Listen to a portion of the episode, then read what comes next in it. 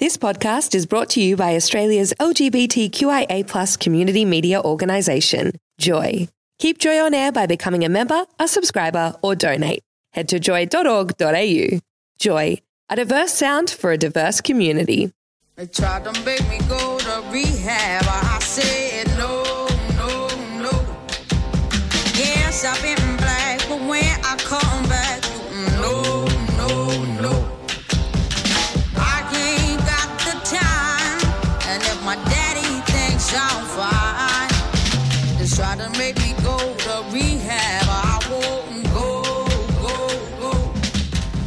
Good evening and welcome to Hooked, Joy 94.9's new program about addiction. Research shows that the LGBTI community has addiction problems of at least twice that of the general population, and we want to explore why and how this has come about. There are many suffering addiction, many more that are affected by those in active addiction, and people that are grateful in recovery. My name is David. Good evening, my name's Russ. Now, what are some of the reasons behind this problem? Are there pathways towards recovery and change? How does addiction affect loved ones, family members, and partners of those in active addiction? You know, we're not experts here, David, in No, these fields, but, but we are a couple of friends who both happen to be in recovery ourselves.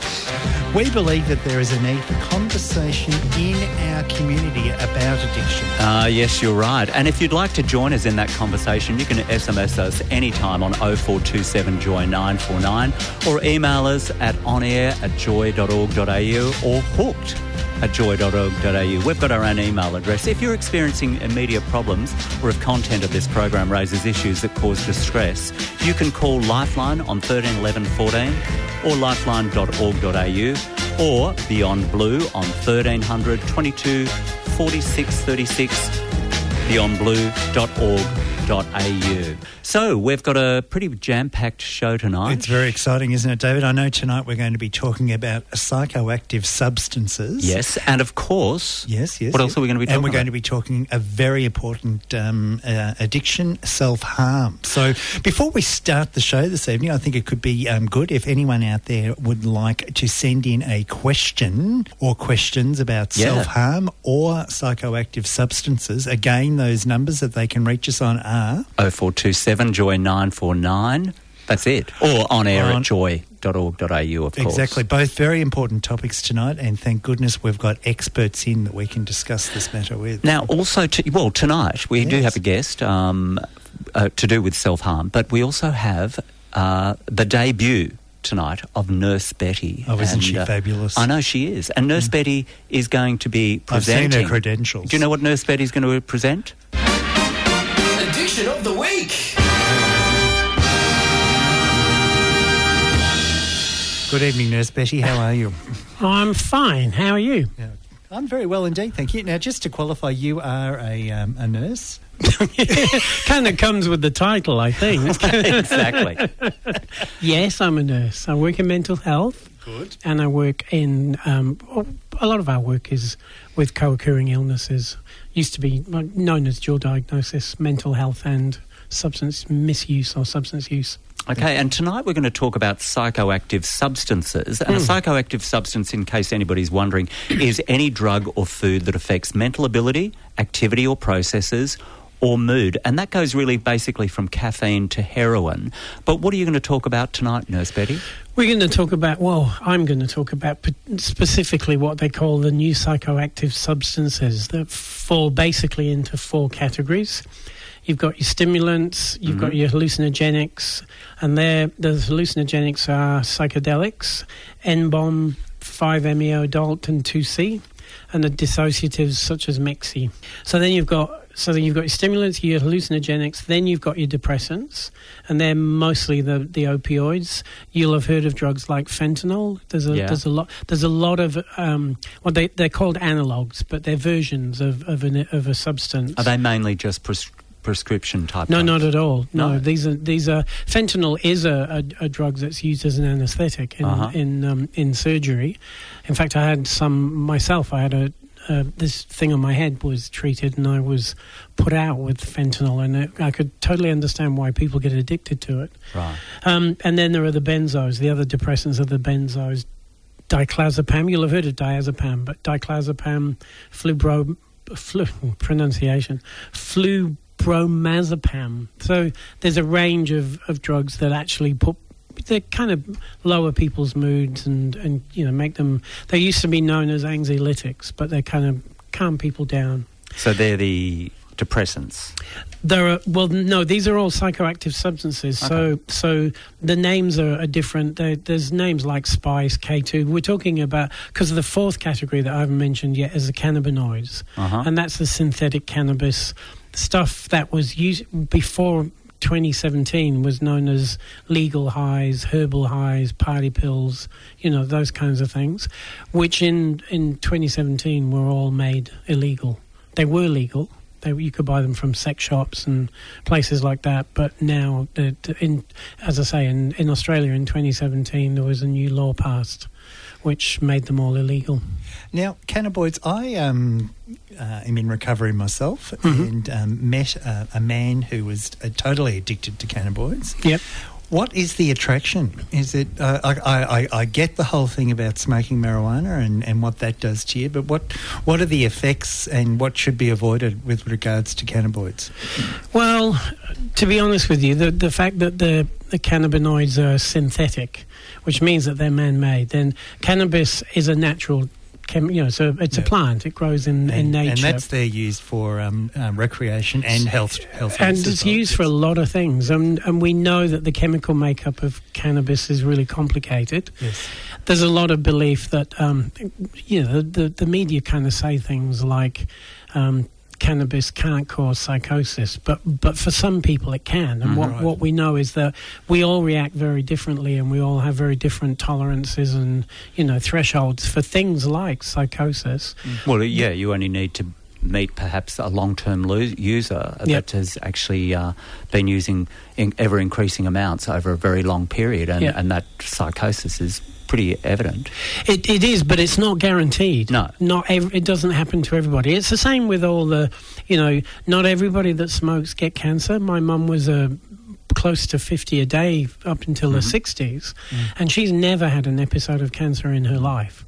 She stopped smoking when she was in her 60s because she had a heart attack which Right. was possibly you know exacerbated by the smoking but no cancer no lung disease.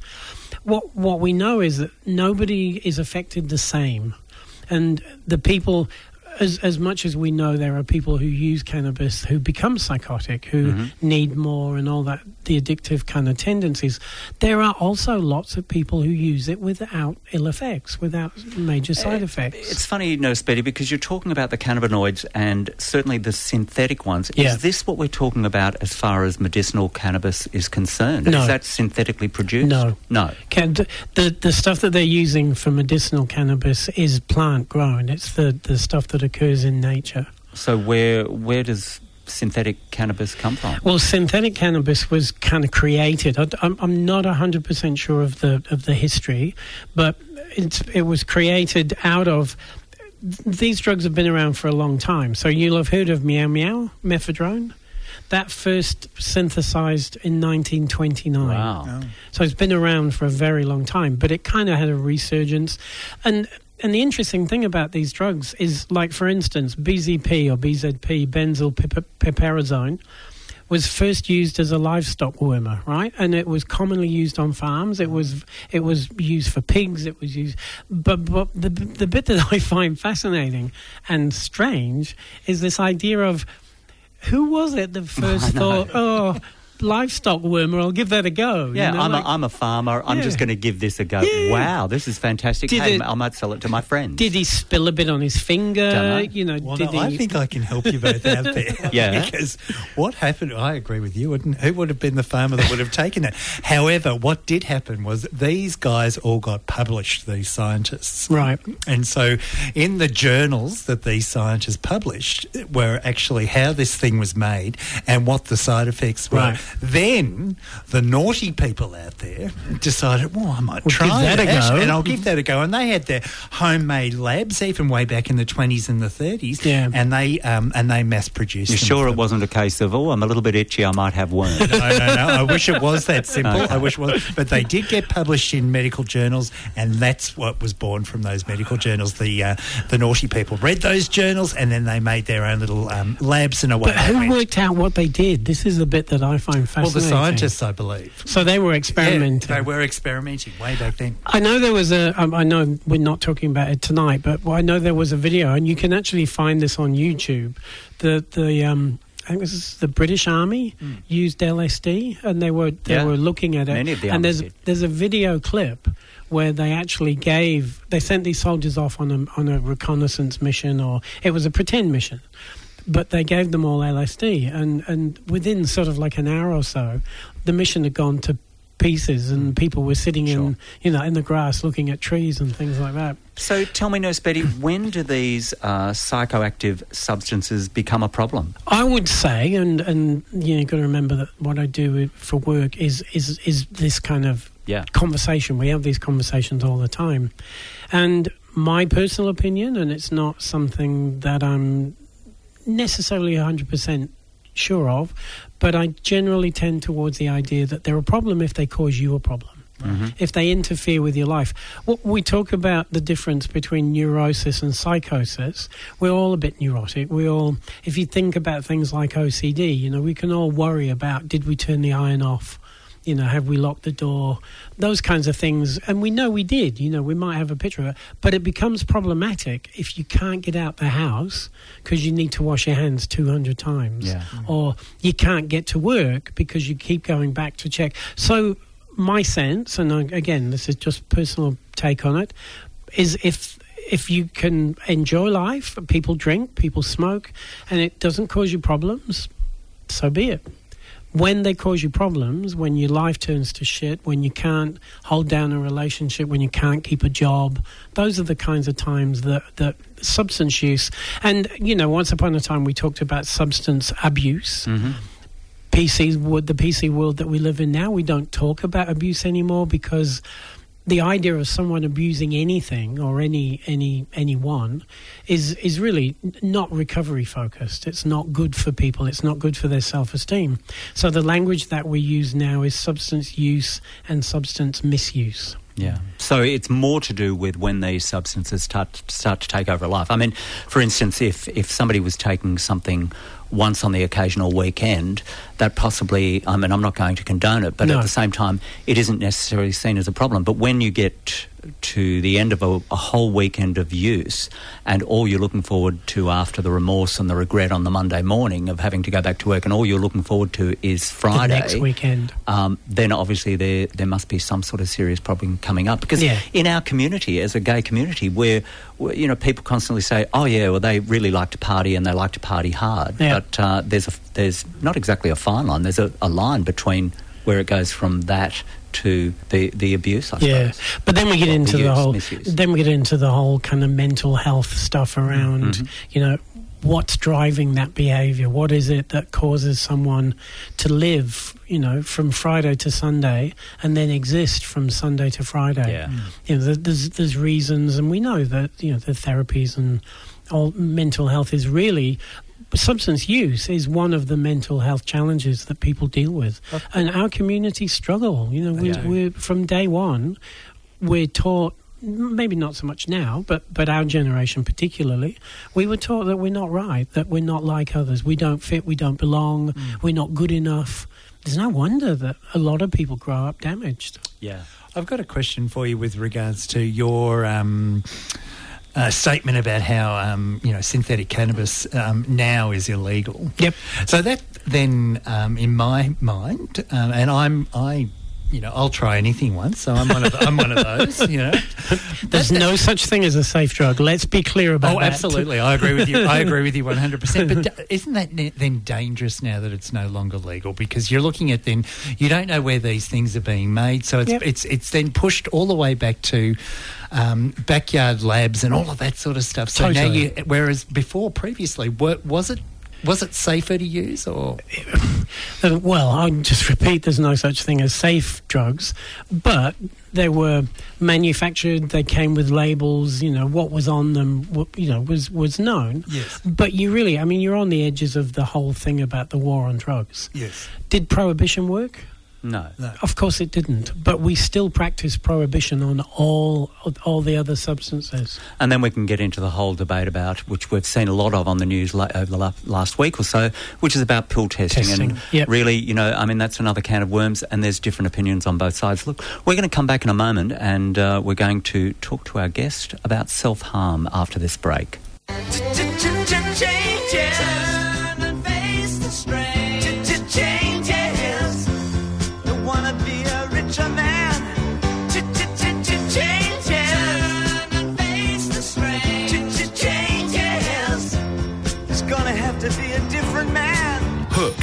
on joy.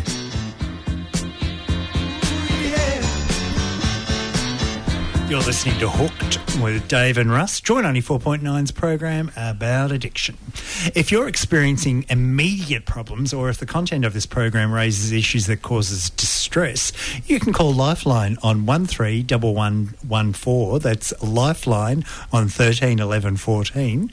Or you can call Beyond Blue on 1300 22 46 36. That's 1300 2246 36 for Beyond Blue. You, Dave. get, you are getting better at this. I'm trying to. It's not easy being a, an evening DJ. I'm used to lunchtime on a Saturday when I'm wide awake. But, but gosh, this show, this program is is much needed in the community. What are we discussing tonight, please, David? Well, as we mentioned before, we're going to talk about self harm. If you do have any questions or if you have any input, 0427 Joy 949 if you want to send a text.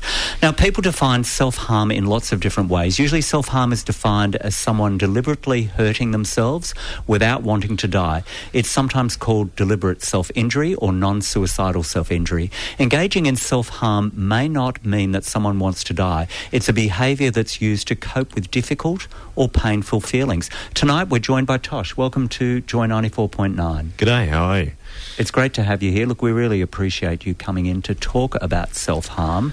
I thought I'd open up. We've got Nurse Betty on hand because, hmm. as as Russ and I constantly say, we're not experts in this field. But like, at what sort of age did you start harming yourself? That's that's a really interesting question. I I mean, I, I'm I'm very glad you began with the stingers about because this is a, a topic that I have found and and through talking uh, anecdotally that is uh, an issue of extreme graphic nature and one that's very easily triggered. So, I, I'm trying trying to be very conscious to be big. But let's put it this way: uh, my my first attempt on my own life was at aged eight, um, and self harm became a thing later on. I used to enjoy picking at myself through through high school, but um, I'll tell you what, it's you know, it's a little bit like, could you ever remember your first drink? Could you ever remind remember your first time having a cigarette? A little bit like that. I don't remember the first time, but I remember the first time I experienced it and and didn't want the feeling to go away. I just finished high school. I felt very much on my own. I didn't know where I was going in life. For some reason, that thought appeared in my mind uh, to harm, and from there, it was almost a daily thing for the next four years or three odd years after that. And this was in uh, when I was 18 years old, so 2015, yeah. You could hear a pin drop in the studio at the moment because, I mean, it's just awful that you were at that stage, even at eight years old, Mhm. and then to continue on. I noticed that uh, research shows that um, for each age group, um, female rates of self harm exceed that of males, Mm. and the highest rates for females are in the 13 to 24 age group. And for males between the 12 and 34 age group, so a little bit longer in males. Is that the sort of uh, thing that Nurse Betty you would find in cases that would present to you? We no, we we tend not to see that kind of stuff in in child services. I, I'm almost as um, impressed and fascinated by this subject as you are because my experience with self harm is typically a, as, as a symptom of a borderline personality disorder, which gets a, a lot of bad rap. It's uh, it's one of the, um, the the the most challenging mental health issues that people have to deal with. I wouldn't, in my years of working, I wouldn't have seen any, literally any kids of that age because my my work has been mostly mostly in the youth, adolescents, and and adult areas. But I'm not I'm not familiar with this as a as an addiction. But at the same time, it's something, Tosh, that you would be certainly keen to hide. Yeah, I, I mean, part of me is deeply surprised by that that concept that you could work in this field and not be shown about it. But I mean, part of the reason why I'm here is well, it's very difficult to talk about, but thinking back on my childhood and into my later years to now, it was a story I never heard, Mm. and it was a story I, I was I very much identify with that concept of dual diagnosis. I was a sick man on very very many fronts. Um, but of all the things that I wanted to hide, this was it. Mm. It was the hardest thing to hide, Yeah. and it was the thing that carried the most shame. Uh, and I tried very hard to hide it for a long time. And it was interesting that, that you talked about the idea of being, uh, your recollection of being really lonely and, and being very isolated because one of the current beliefs, strong beliefs when we're working with substance misuse is there's, there's a quote that flies around. The opposite of addiction is not sobriety, it's connection. Hmm. And it's a, a Johann Hari quote, the guy that wrote Chasing the Scream. And it just speaks to so many many of the guys and many of the people that we worked with that the journey to addiction is a journey of pain and a journey of loneliness and sadness. Hmm. Whatever the addiction is you know wherever whatever the source is what we know when we listen to people's stories is they're talking about hurt hmm. they're talking about pain so when we get the you know the the rampant sort of right wing na- nasty people saying, you know, horrible things, they're actually victimizing victims. You know, they're already the people who end up, the people who are on the streets, the people who are, you know, struggling with their use. Those are already people that are extremely badly damaged and hurt. Yeah. Now, I've got stupid question number one. Uh, Tosh, how does pain make you feel good? Uh, it, it- good is such a, an operative term. Um, it made me feel right. um, it was it was the desired.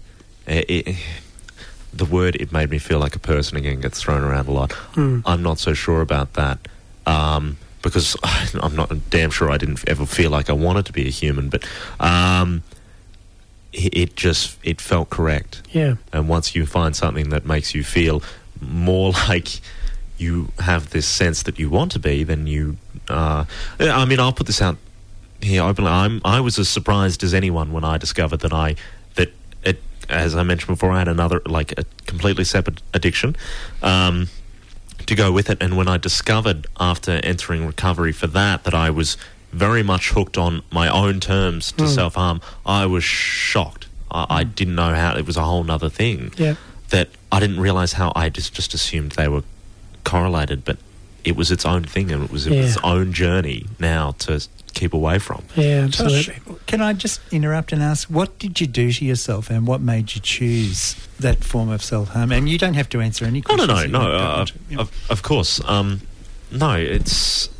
Um, what did I do to myself? Well, it started off with, you know, um, and I'm again, again, I'm apologising if this is, um, uh, you know, too graphic in advance to anyone, but, um, you know, I started off with knives because that's what I had on hand, and in many ways, like we say to ourselves, oh no, I don't want to move on to smoking cigars. No, I don't want to move on to drinking bourbon at Yeah. 9 a.m. in the morning. I said, no, I don't want to be that guy who uses razor blades. Well, Yeah. I mean, it turned into that very rapidly because it was just an effect that I tried once and couldn't give up. Um, you know, it was it was cleaner. It was um, it, and you know, you want to talk about you know sickness and my my my mental obsession with this thing. I thought it was the right way to do it. Thought it was the cool way to do it. Well, there was, of course, no right way to do it. There was no healthy way to do it at all. But my mind was tricking myself into the into basically finding any way to continue that. Okay, I've got stupid. I've actually got sorry. stupid question number two, um, which I, I wrote down earlier. Did you have? And I, I don't know. Hopefully, this isn't distressing. But did you have a little kit? Did you bring it out? Did you? What did it consist of? Like, Um, were there favourite instruments? Yeah, look, I, I, I really don't want to give anyone ideas. So I will say, I will Yeah. say, yes, I did. I considered it very ritualistic up to a point, up to the latter months of uh, of my drinking, and certainly the worst months of my self harming. Uh, that ritual went out the door, but before then. Uh, and again, it comes back to those analogues. It was, uh, oh, uh, it's a special occasion. I'll make a special deal out of it. Well, it wasn't very long until every day was a special day, was it? So, um, yeah, but you know, Did it take away the emotion and the pain? Yes, it's funny. It, um, it, it's some, It's not easy for me to be talking here talking about this. Obviously, I mean, again, it's I'm motivated. Pretty by that. brave. Well, I'm motivated by that reminder that uh, you know when I was there, I felt so alone. Yeah, yeah. Um, and having had anyone talking about it would have been a damn sight better than no one talking Yep. about Yeah, it. Yeah, absolutely. Um, and like, sorry, what was the question? I'm a bit sick, Just everyone. Sorry. No, no, no. You're, you're perfectly fine. What I'm, what uh, uh, people in addiction are are, are, um, uh, are running away from feelings and emotions. Oh emotions. yes, yes, yes. So I was just curious: is did it take away the pain that you were um, that you were feeling with emotions and feelings? Um, I it it was this cross dimensional thing. It was I, I wanted it to remind myself that I could feel pain uh, because I uh, very like early on I only did it when I was pretty well numbed out by other things anyway. Um, but you know, at the end of the day, it was almost like this test.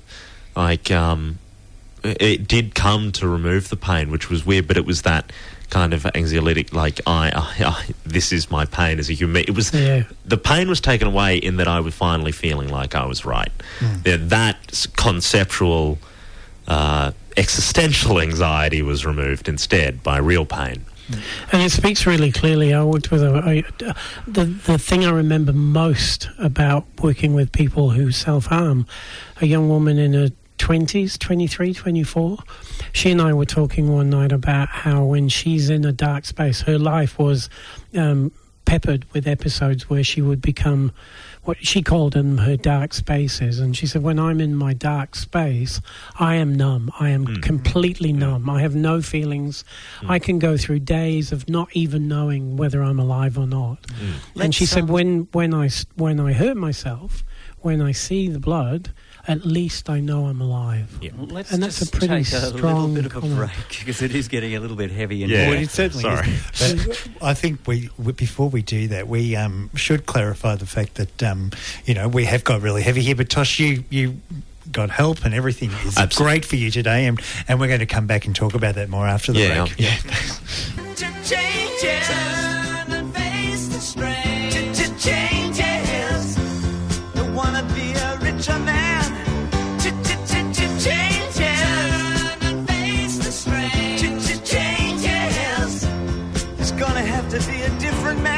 This is Hooked on Joy 94.9. Yes, it is. You are listening to Hooked with David and Russ, Joy 94.9's program about addiction. If you're experiencing immediate problems or if content of this program raises issues that cause distress, you can call Lifeline on 13 11 14 or Beyond Blue on 1300 22 46 36 because we are talking about self harm tonight. And our guest is Tosh. Uh, who is relating his story about self harm. And also, we have Nurse Betty on hand as well in case Russ or myself need to uh, get some Be nursing help. resuscitated. Yeah, exactly. You know, did I tell you guys that I failed my CPR? Okay, well, Tosh, hopefully you have something happening. Oh, it's been a while. Now, it's been quite a graphic conversation about your self harm and what you actually did. Um, I was wondering whether does it does it tie back in with your sexuality? Well, I mean, I mentioned before the break that it's it was about this feeling of, and I mean, I'm not relating on behalf of all people who. This is a very complex matter, and it happens for all sorts of reasons, um, and that's what other sufferers have, uh, you know, related to me. But um, let's just put it this way around about the time that I started, so earlier on in high school, where do I find myself? I find myself pining after a woman and then also fall, falling in love with a boy in the hockey team. I mean, it was not this great mix for feeling involved and, Yeah. um, you know, at the right place in high school. Um, I'd, I'd moved a staggeringly large amount as a child. Um, my family was in the military. We moved around a lot. Um, I didn't have a lot of time to discover who I was as a person, and then I did a lot of discovering at once, and it wasn't very comfortable. Um, and let's just put it this way: it built up to this fact that for well until I entered recovery, I never felt right about who I was as a person, and I'm not saying that anyone in my youth, you know, said to me, "You are wrong as a person" or anything like that, but. You know, I was different. I was different from the people around me. I was different from the kids who I hung out with, um, and I was used to dealing with those problems on my own, um, and I didn't have those problems to anyone else. Uh, that, I'm sure nobody needs reminding, is not a great way to deal with any anxieties No. or mental concerns. No, guaranteed to make everything worse. Yeah. So, Tosh, um, what made you reach out in the end? Then you're, uh, you know, you you've said that you felt different, um, which caused you to self harm. What made you reach out in the end? what Um, was your rock bottom, so to speak? Yeah, I mean, I was lucky. I had my progress, my descent, I should almost definitely say, was incredibly rapid uh, from the end of high school until uh, age 20. Um, was monumentally fast. Uh, and as a result, I still had people left in my life who hadn't given up on me yet. And um, for that, I was incredibly lucky. But I mean, I did I did want to mention like it's you know we, we we've been talking a lot about substance use on this show, and I'll, I'll relate an anecdote that you know puts which makes me feel comfortable relating these stories on a show about substance use. Like I remember speaking to my partner late one night, coming into uh, September, uh, August or September 2017, and uh, her saying desperately, um, "I will, uh, I, I'll, I'm going to take the razor blades away." And I turned to them and you know, pretty violently said, "If you take them away from me, I'll just smash this bottle open and use that instead." You know, it. And when I came into recovery, when I got home from rehab, um, I threw out the the, the drug paraphernalia, the, the the the bottles, quick smart, but it took me three weeks to throw out the razor blades. Um, I did not feel comfortable without them in the house. Yeah. Um, my, how did I get into recovery? I was I was saved. I was put into I was uh, I was put into rehab, and uh, that that jolt was so sharp. Um, in between suffering to all of a sudden being, I mean, coddled a bit in rehab, but all of a sudden just not in immediate danger. That I just happened to hang on for dear life. I mean, I will openly admit that, that fear saved me for a long fear of going back to how I was saved me for a long time in those first few months until I could get it together to build uh, the life that I saw other people had for myself. Um, but you know, I was I was just lucky. I did reach out. I said to I said to my partner, um, I, I can remember saying, "That's it. I'm I'm I'm done." I like I'm I was giving away all my like I was giving away all my things. I was giving away my money. I didn't think I would make it to my 21st birthday. I remember attending dinner for my 21st and it being a very awkward affair. I didn't know what to say. I never planned to get that far. Um, but I mean, just think about that. Like I still had people to go to a birthday dinner with. I was lucky and I reached out and I just said, luckily, not just to myself, but to another person, enough is enough. And did that person know that that you were self harming? Um, that Or you my, needed my help? partner absolutely did. They were they were fiending after it for years. Mm. They knew I'd been, and I put them through absolute torture. But um, luckily, my mother was in the picture, and she works in health. Yep. She didn't have an idea at all, but the benefit, again, chance, grace, whatever you want to call it, when she found out, it was straight back to being a doctor. It was logistics, triage, all the things Yeah. that needed to get me in right away. So was the rehab actually a circuit breaker? And what Absolutely. happened? What happened in there that actually break that cycle?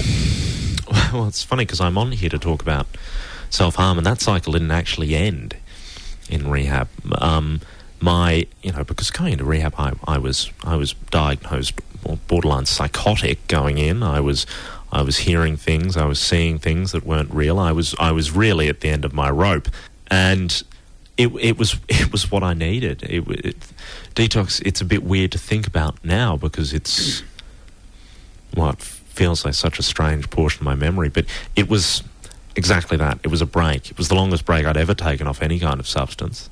I think in the period of use for all sorts of things, I the longest break I had was four. Like no, altogether I had about four or five days Well, of no substances. in, in your journey, Tosh, has there ever been a, a why or a why me factor to to to Oh. the recovery? Absolutely. Um, absolutely. I mean, we've come out of a very difficult period, haven't we? Anybody who's listening to this show and related to any part of it will need no reminding that we've just come out of a very difficult period for two reasons. There's the pressure to have fun, and the fact that you know everybody's putting on their best. Mm. Uh, and fair, well, pe- either either putting it on or not putting it on. That's true, and but you're just seeing it, right? You know, you're exposed to the So social pressure of it. media. Yeah, Yeah. and just spending time with um, people who are having fun. And certainly I sit there and I go, well, why can't I be like them? Yeah. Ordinary people. Like, I don't know what's going into these people's heads. None of us do. You Or who's there- lying? yeah, well, correct. Yeah. Because God knows I did. But you sit there and you go, why can't I enjoy my life like these other people? But Christ, I mean, if if it,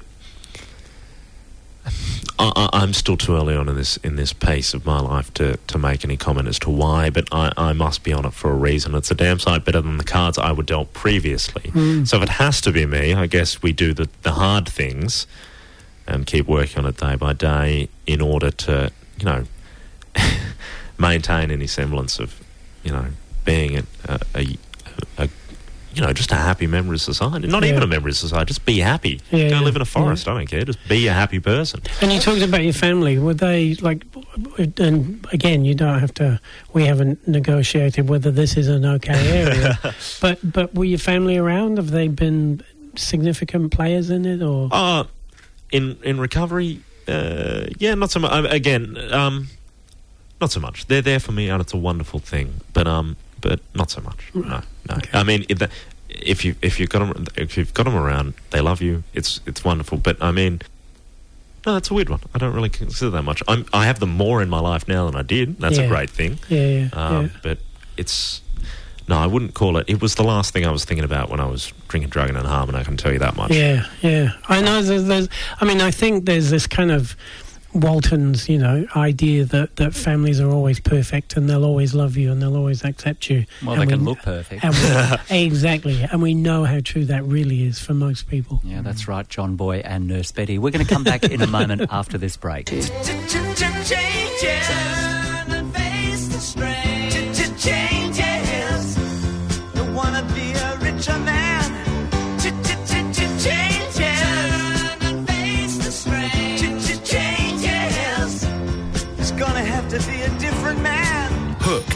On Joy.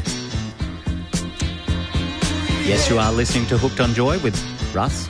And Dave. Yes, that's Well, right. Tosh, a quick question before we move on to hope. Yes. Um, I, uh, your um, drinking, drugging, and self harming. Yeah. Did you see all of that as interrelated and intertwined? Was was one connected to the other? And I, I, yeah, I did, and that's why I mentioned earlier that I was so I was just shocked as anybody else to find out it was an Im- independent thing which required its own independent work to stop. Yeah. I, I can tell you now, I have, I have, I have self harm more recently than I've had a, a drink or a drug. I can tell you that, and that that shocked me. You know, you know it.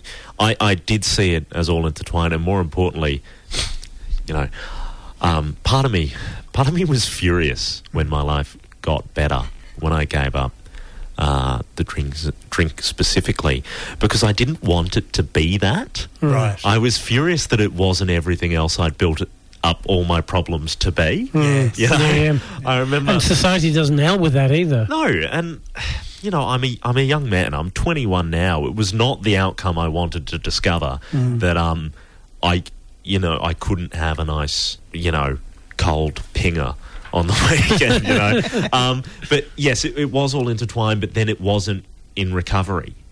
You know, it was it was it was a particularly nasty situation because. Uh, exposure to any one of those three things led to all three of those Yeah, things right. Yeah. but in recovery they're they're their own beasts Yes. that require their own you know, work to, to cessate. And if you take drugs and alcohol out of the picture, Yeah. you're still going to be uh, feeling emotions. Oh, yeah. feelings. Yeah. Uh, so maybe it was just a hangover from that sort of area. If you continued with the self harm, Well, um, your old friend. Yeah, it was. It was. It was one of those things. Uh, I told myself. I'm thinking of one specific occasion that I won't go into detail about. Other than, well, it was interesting because we we talk about these kind of triggers, and it was for me. I was at work. I sustained a small cut on my hand, and I was very, you know, just a nick that I sustained through my line of work. Um, and I was having a not great week. A not great week. I didn't think of taking a substance at all. But within two, well, within about five to ten minutes, I was in the work bathroom with a tomato knife, you know, and it, it just got me, just like that. And it was the, you know what, we've all told ourselves many lies, but the lie I told myself then was, oh, it's it's not like the others. It's not it's not going to ruin my life. How how insane is that? The lie I told myself about cutting myself, and uh, apologies again to keep going back to that, but was that it's not harmful for me, unlike the other substances. But you believe that? I Yeah. did. Yes. In, a, in an instant, it was all I needed to hear, and it was the obsession was there in a heartbeat. Yeah, and, And it's I- unable to be stopped. And I, I think, it, uh, you know, I'm oversimplifying this by a million miles, but it falls into the category of immediately you tell someone, don't do something. You know, don't do this, don't drink, don't mm. have that extra drink, mm. don't have the extra pills, don't hurt yourself. Mm. The minute you tell somebody that, you you know, you've lost them. You've Yeah. stopped being you've stopped trying to engage with them and listen to them and you know and hear what it is that they're trying to tell you. Correct. It's funny. I'm I'm been looking at the. Uh, you know, we mention Lifeline quite often as as one of the great support um, services that are available to anybody twenty four seven. And you know, it's crisis support and suicide prevention. They have actually got a section on self harm, and they have got a few suggestions for people that may actually be having difficulty. I mean, it's an amazing resource, and it's not necessarily going to be a cure, but it, it would probably help people. Uh, they say number one to talk to someone that you trust. Uh, number two, to recognise when you do and don't self harm. Number three, to distract yourself. Well, that's probably easier said than done, but nevertheless, uh, they put that in there. Number four, to write it down, which would be keeping some sort of self harm diary.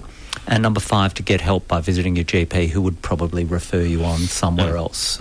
Uh, what do you think of those sorts of suggestions, uh, Nurse Betty? Look, I, I think the issue i- i- is really about the externalizing of, of what's going on is really important. So the journaling and the diary and, and writing things down is, is about is, is about getting you know the, the inner turmoil and the inner turbulence out. But what what we're talking about really is the idea. I I sit here and, and I'm listening to, to Tosh talking about self harm and hurting himself, wondering how many people, and if people who are listening or people who heard him tell the story, their immediate reaction would be, "Oh my God, he's hurting himself. We've got to stop him." Mm-hmm. You know, and it's completely the wrong thing to do because the minute you focus on the behavior, you stop listening and stop hearing the problem.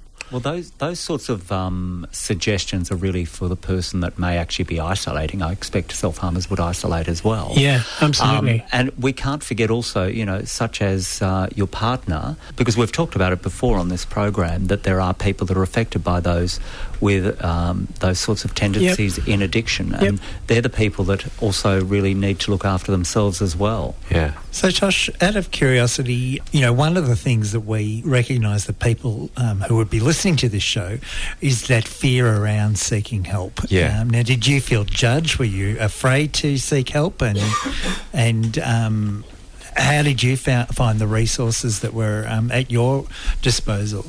Um, absolutely, I felt afraid. Um, specifically, I think uh, there were there were so many fears tied up in it, but I think the one in hindsight that was most prevailing was the idea that if I talked to somebody about it, they'd take it away from me. Right.